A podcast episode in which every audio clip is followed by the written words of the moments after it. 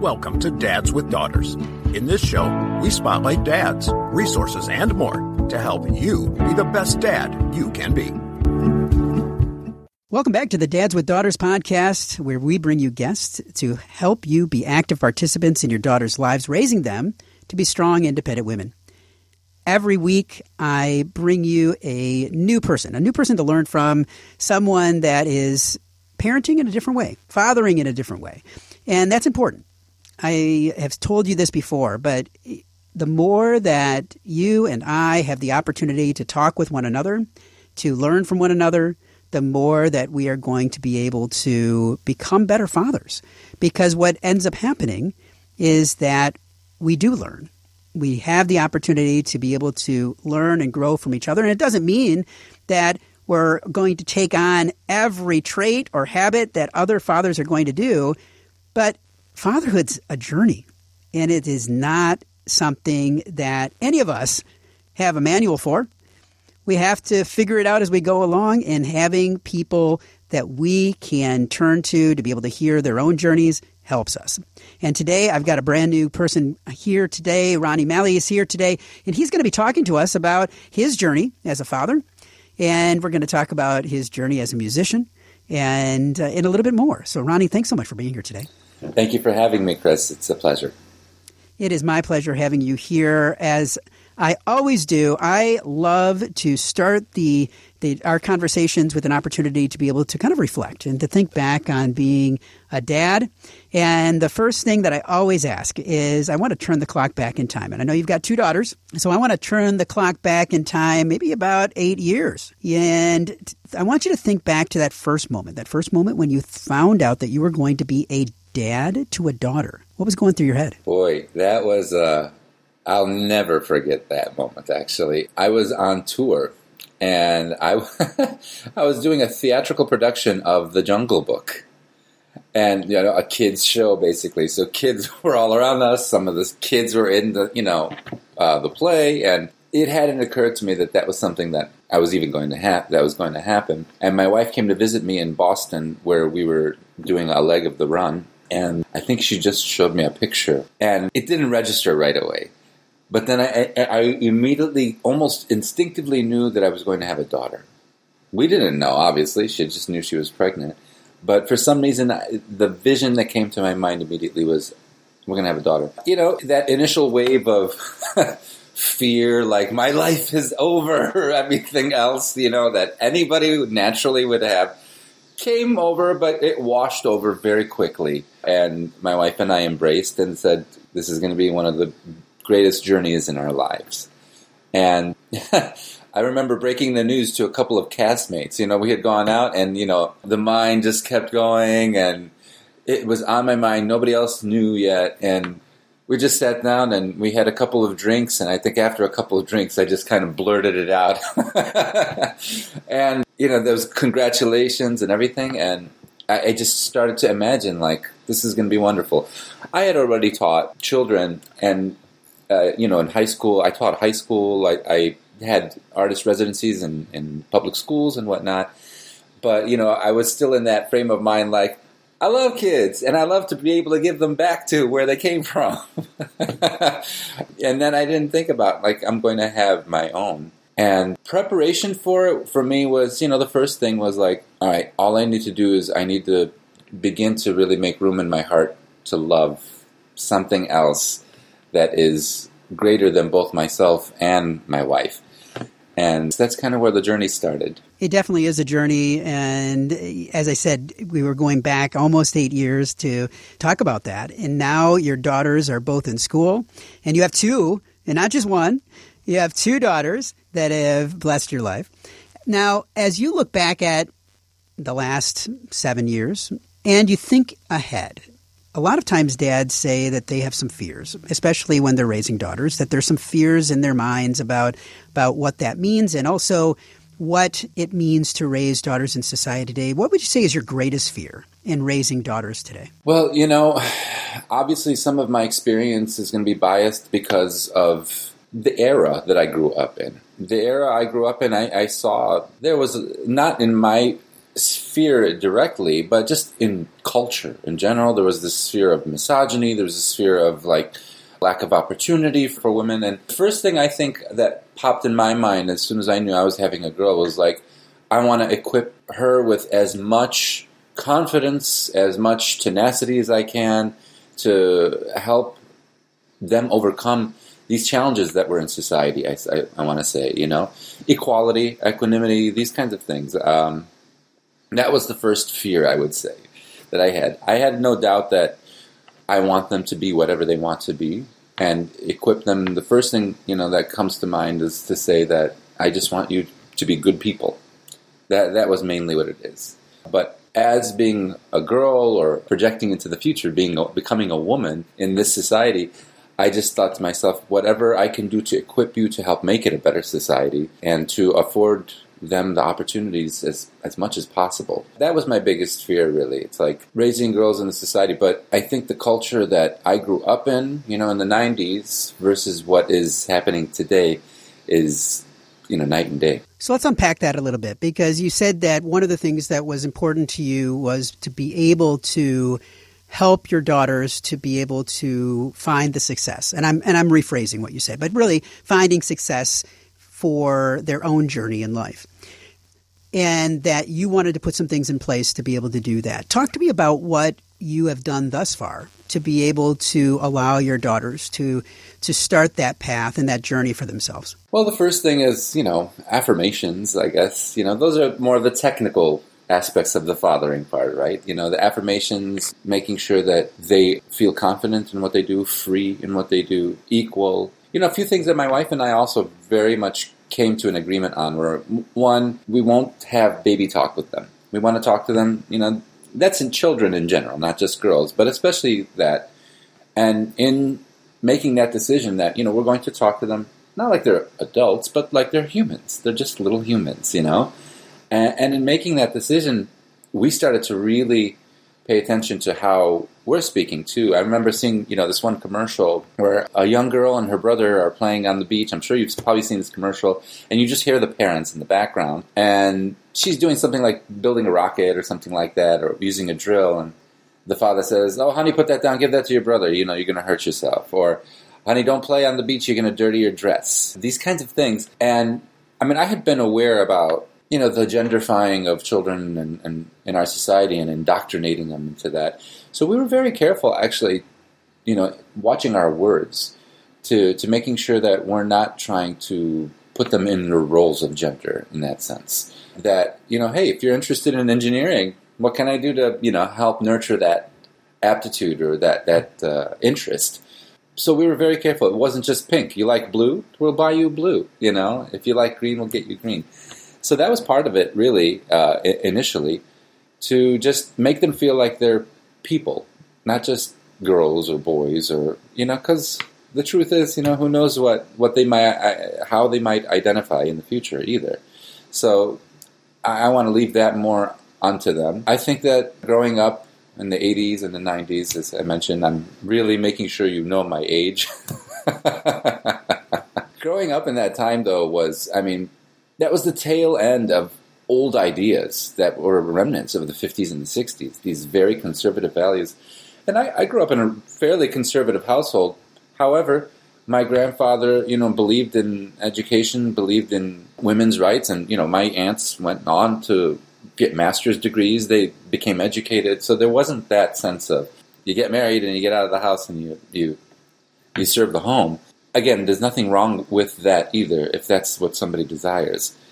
I guess that that's the, the balance that we're pushing up against right now. Is like we're trying to espouse and embrace these values that we see today to treat everybody equally. Yet at the same time, we don't want to overextend or push that agenda too much, because maybe they just they do like to be home. And maybe they, they do like to be able to have their own time and do their own thing on their own time. So it, it's it's a delicate balance in that regard. Now, as you look at the raising of your daughters, what would you say has been the hardest part of raising your daughters thus far? Well, to quote a, a greeting card that I read once, It said, you're about to have a daughter. Just make sure that you protect her precious little fingers because you're going to be wrapped around them. And in some ways, yes, as a father, to look into the eyes of your daughter, you melt. So the hard part is saying no, obviously, to many things. They're very smart. Gosh, you know, they're smarter. Look, it's not a secret. I've been teaching for about ten years, you know. Girls tend to mature faster than boys. They just, they do.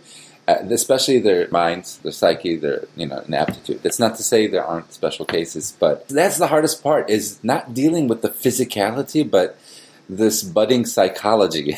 of, you know, because sometimes boys just by nature, I've seen, you know, are, are a little bit more physical or aggressive or, you know, and here I am trying to talk to these girls in a way that is like, well, I have to really reason with you psychologically here. Not all children, yes, but that's that's been one of the, the more difficult parts of it, to be honest with you.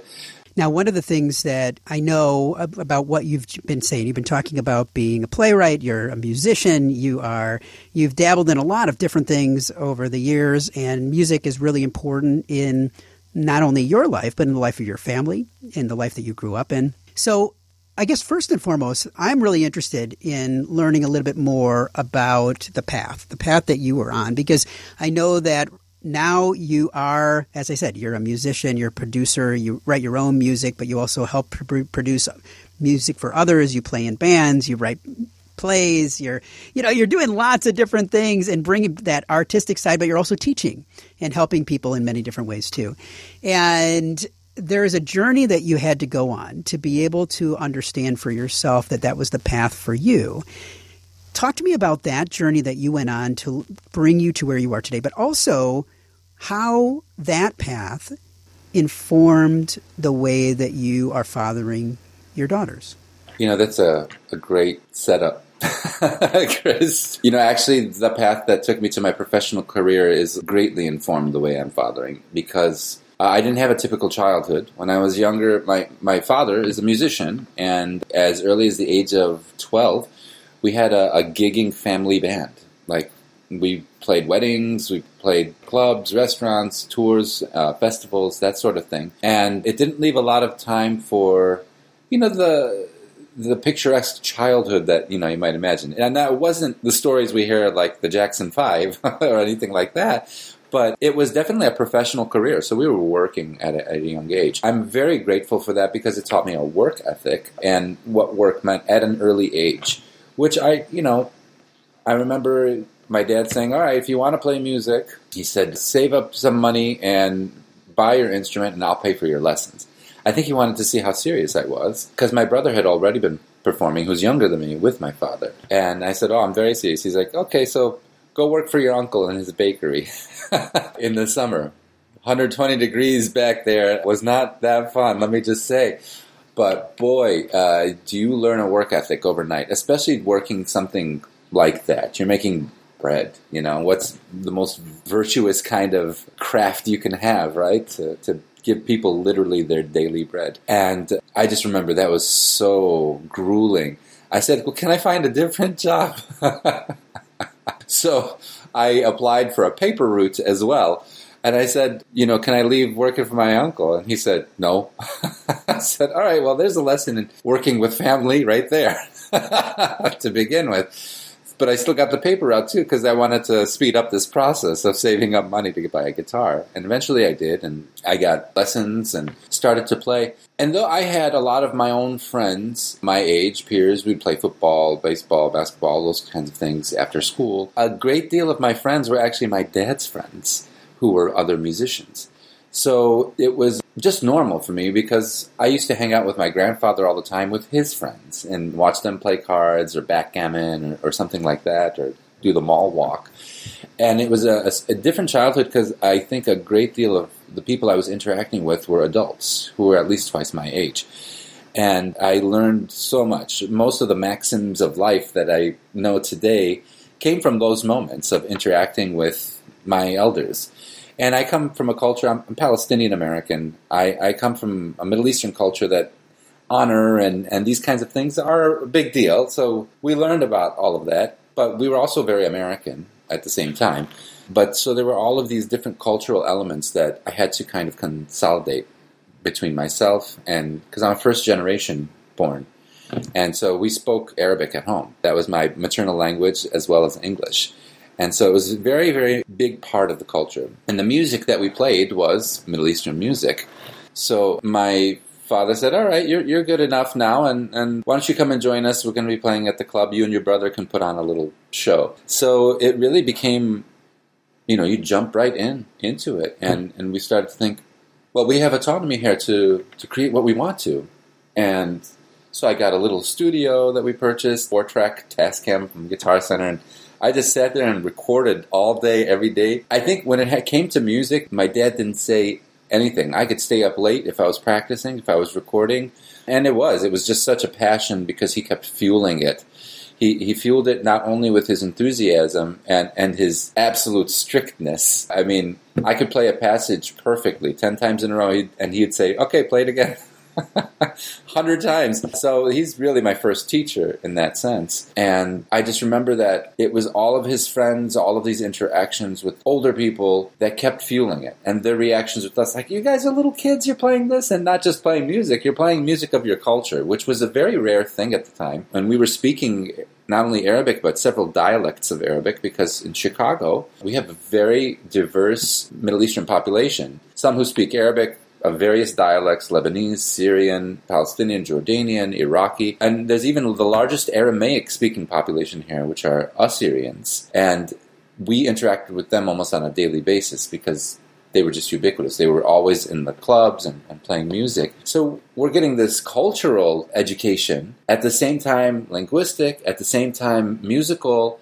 And all of those things kind of came together. And I mean, when you're in the moment of it as a child, you don't really realize, like, oh, yes, I'm I'm doing a sociological ethnographic study here of Middle Eastern culture and its diversity from Mesopotamia to Morocco. And today I can look at it that way. But in the moment of it, it was just so fascinating to see this diversity of people. And I think that has definitely informed a lot of how I'm raising my children now, because I'm thinking back to those experiences. What did my dad do? You know, what was that weird, unconventional thing that might even land him in trouble today with, you know, D C F S or something? But that was the pinnacle, monumental memories that happened in my life that made me who I am. And I thought, how can I recreate some of those for my, my daughters? And in a way that is safe, but also very informative, too. And so, for example, when my wife was still pregnant, one of the first trips, I said, let's go to Andalusia in Spain. And then we crossed over into Morocco. And I said, I just, I want my child to hear, even in the womb, so much music, so much different languages, different cultures, to, to feel all of these things. And every band rehearsal that I had, even while she was pregnant, I would try to do it at the house so that the music was there, they can hear it in her womb. And then even after she came out and into this world, my oldest and my youngest, every band rehearsal was still there. I wanted them to see, like, my father and brother would come over and they'd pick up instruments. And by the time she was old enough to, to walk, my oldest daughter would go into her room, come back out with a basket of her own instruments. And just start playing with us. And I, you know, I wanted to create, cultivate that kind of environment. Because the, the great thing that my dad did, I think, was he had instruments strewn about the house everywhere, but never like said, all right, you're playing this, or go pick up that, go pick up that. Uh, he just kind of left them out. He was a percussionist, so there were drums everywhere. And just watched us gravitate towards what we wanted to play. So I ended up gravitating a lot towards bongos and the Egyptian tambourine. Just loved them, fell in love with them. And so then there we were, three people, my father, my brother, and I, as just all drummers. And when I went to a, the restaurant that my dad owned with his band, it was like their club, basically, aptly, appropriately uh, titled uh, Cleopatra. And I saw the guitarist there, and I was like, just fixated, and I just pointed, and I said, that's what I'm going to do. And I told my dad and brother, I said, look, I love you guys, and I love percussion, and that's what I played throughout school. I said, but one of us has to play melody. One of us has to have something. So I settled on the guitar for that. And I, I just appreciated that the lesson I learned from that was my dad didn't force any particular instrument on us. He kind of allowed us to find the path to what we wanted at a young age. And I find that that is really something that I'm trying to always remain conscious of, even now raising children, is that we really need to make sure that we always give them the space to make their own choices and their own decisions. Because if it's a good one, it really boosts their confidence. If it's one that they made and need to, it gives them the opportunity to reflect on if if it's something that they didn't want to do, and to think about how they can do it better next time. You know, the role of parent is really more about questioning than telling, I think. Once we understand that aspect, it's like, well, what do you think of it? Why did you do that? So true. I love what you just shared there, not only about your own journey, but really about that what you're trying to create for your own daughters and allowing them to become who they are. And, uh, you know, you talked about music, and I know you've taught a lot of kids, and and your father allowed for you to be able to find music in their own way. Talk to me about what are you doing to be able to share that same love of music within your daughters and allowing them to find the music within themselves? Well, I think first and foremost, I try to take them out to performances, to rehearsals. My dad dragged us with him everywhere. like everywhere. And I'm trying to, you know, recreate somewhat of that experience for them and exposing them to the different cultures, different music. And because I, I'm, you know, basically I'm an ethnomusicologist. I'm somebody who studies different cultures through their music. And so I play in a lot of different groups, Indian groups, I play in Spanish flamenco group, I play in Middle Eastern groups, rock, jazz, everything you can imagine.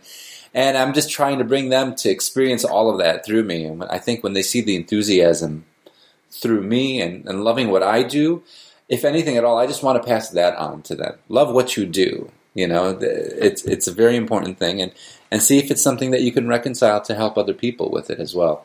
So that's definitely one thing. Again, I'm... I'm not forcing the music on them, but I did just sign up my uh, oldest for piano lessons. And we have a piano at home, and I, I taught her. She wanted to learn the instrument I play, which is the lute as well. So I, I taught her a little bit about that. And though I am a teacher, though I, I can teach her music and everything, I, I just, I'll never stop being her dad. So it's always kind of a helpful thing to have somebody outside, because it changes the psyche of how they receive everything, right?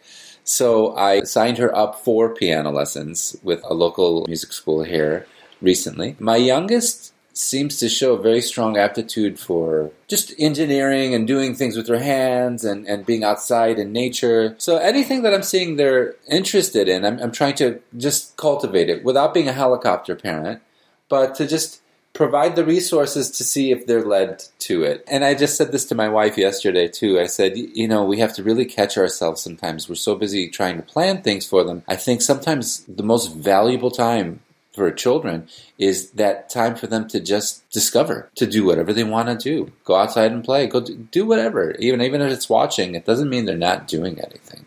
No, when, and when they're watching, they're definitely doing something. Oh, yeah. You find that out, like, the next day, the next week, the next month, yep. When they come back to you and they say something to you and you're like, oh, you were watching. Oh, yes, yes. Or five minutes later when they repeat exactly what I was like, where did you hear that? Because I know I didn't say it. Th- those wonderful moments when those happen. So the question that has to be at hand is, is there going to be a family band? You know, my wife is an excellent artist. She draws very well. She she does all those things. And, and and we do kind of have this family band going here at home, you know, where I'll encourage them to to play. And I said, I'm going to join you. I'm going to play with you, or you play with me. And I'll, you know, we'll switch off instruments. And I think some of my funnest and most really just memorable moments are when we're not playing necessarily a song, but I said, let's make up a song. And I said, you start first, and then you start first, and then I kind of join in. And before you know it, we've got this imp- improvisatory kind of song going on that we're making up right there on the spot. And uh, it, it's it's amazing to see that kind of percolating in their minds, to see that boisterous kind of discovery that they're they're making right there. Will there be a full family band?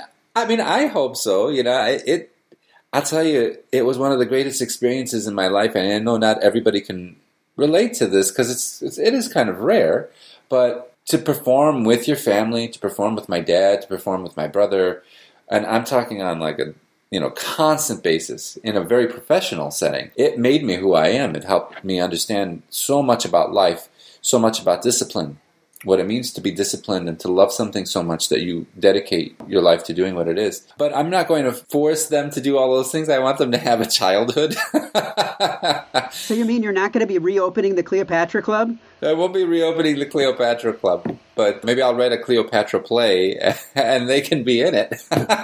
You've been on such an interesting journey, and I really appreciate you sharing that. Now, I always finish our interviews with what I like to call our Fatherhood Five, where I ask you five more questions to delve deeper into you as a dad. Are you ready? I am. In one word, what is fatherhood? One word? Responsibility. When was the time that you finally felt like you succeeded in being a father to a daughter? I'm still waiting for that. I'm still learning, Chris. That's what I can tell you. Now, if I was to talk to your daughters and ask them, how would they describe you as a dad? Hmm. I'm scared of that. Fun. I try to get them involved in everything that I do. Cooking, playing, biking, whatever it is. So kind of like a playmate. Now, who inspires you to be a better dad? Well, definitely I have to say, you know, first and foremost, my own dad. The good and the bad. So many people think that we only learn from role models with this positive streak, but it's amazing how much you learn what not to do from people. So definitely that's probably the first. You've talked about a lot of different aspects of your own fatherhood and the way that you are fathering your children. If in leaving today, what's one piece of advice that you would want to leave with dads? Always leave room for discovery with your children. Never, ever, ever underestimate them. There's way more going on than they let on. And just because they are younger with lesser experience, always, always, always re- leave room in your heart and your mind to learn from them. I can't say I've had better teachers sometimes in my life than my own children, who are a mirror to me. Uh, they make you want to better yourself if you're open enough to do so. You know, it's very easy to fall into this trope of, don't do this, don't do that, no, no, no, and, and not realize, like, well, wait, that was a learning opportunity for me too.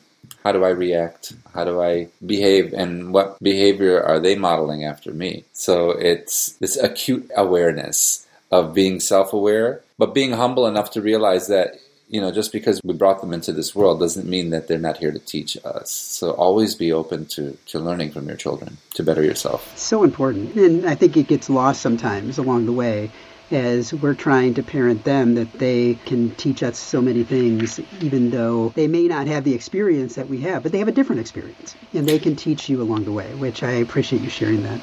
Now, if people want to learn more about you and what you're doing, your music, your plays, all the things that you're doing, that family band that's coming down the road, where's the best place for them to be able to follow along? I mean, they could just also Google my name, Ronnie Malley. You can visit my website, ronnie malley dot com. Probably better just Google my name because I don't have time to put everything on my website because I'm busy doing.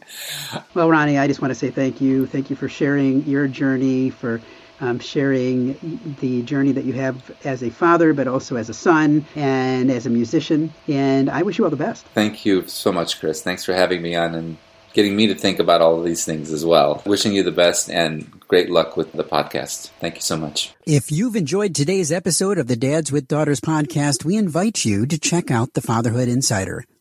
The Fatherhood Insider is the essential resource for any dad that wants to be the best dad that he can be. We know that no child comes with an instruction manual, and most dads are figuring it out as they go along. And the Fatherhood Insider is full of resources and information that will up your game on fatherhood. Through our extensive course library, interactive forum, step-by-step roadmaps, and more, you will engage and learn with experts, but more importantly, dads like you. So check it out at fathering together dot org. If you are a father of a daughter and have not yet joined the Dads with Daughters Facebook community, there's a link in the notes today. Dads with Daughters is a program of Fathering Together. Find out more at fathering together dot org. We look forward to having you back for another great guest next week, all geared to helping you raise strong, empowered daughters and be the best dad that you can be. We're all in the same boat. And it's full of tiny screaming passengers. We spend the time, we give the lessons, We make the meals, we buy them presents, and bring your A game. Cause those kids are growing fast, the time goes by just like a dynamite blast. Calling astronauts and firemen, carpenters and muscle men, get out and be the world to them. Be the best dad you can be.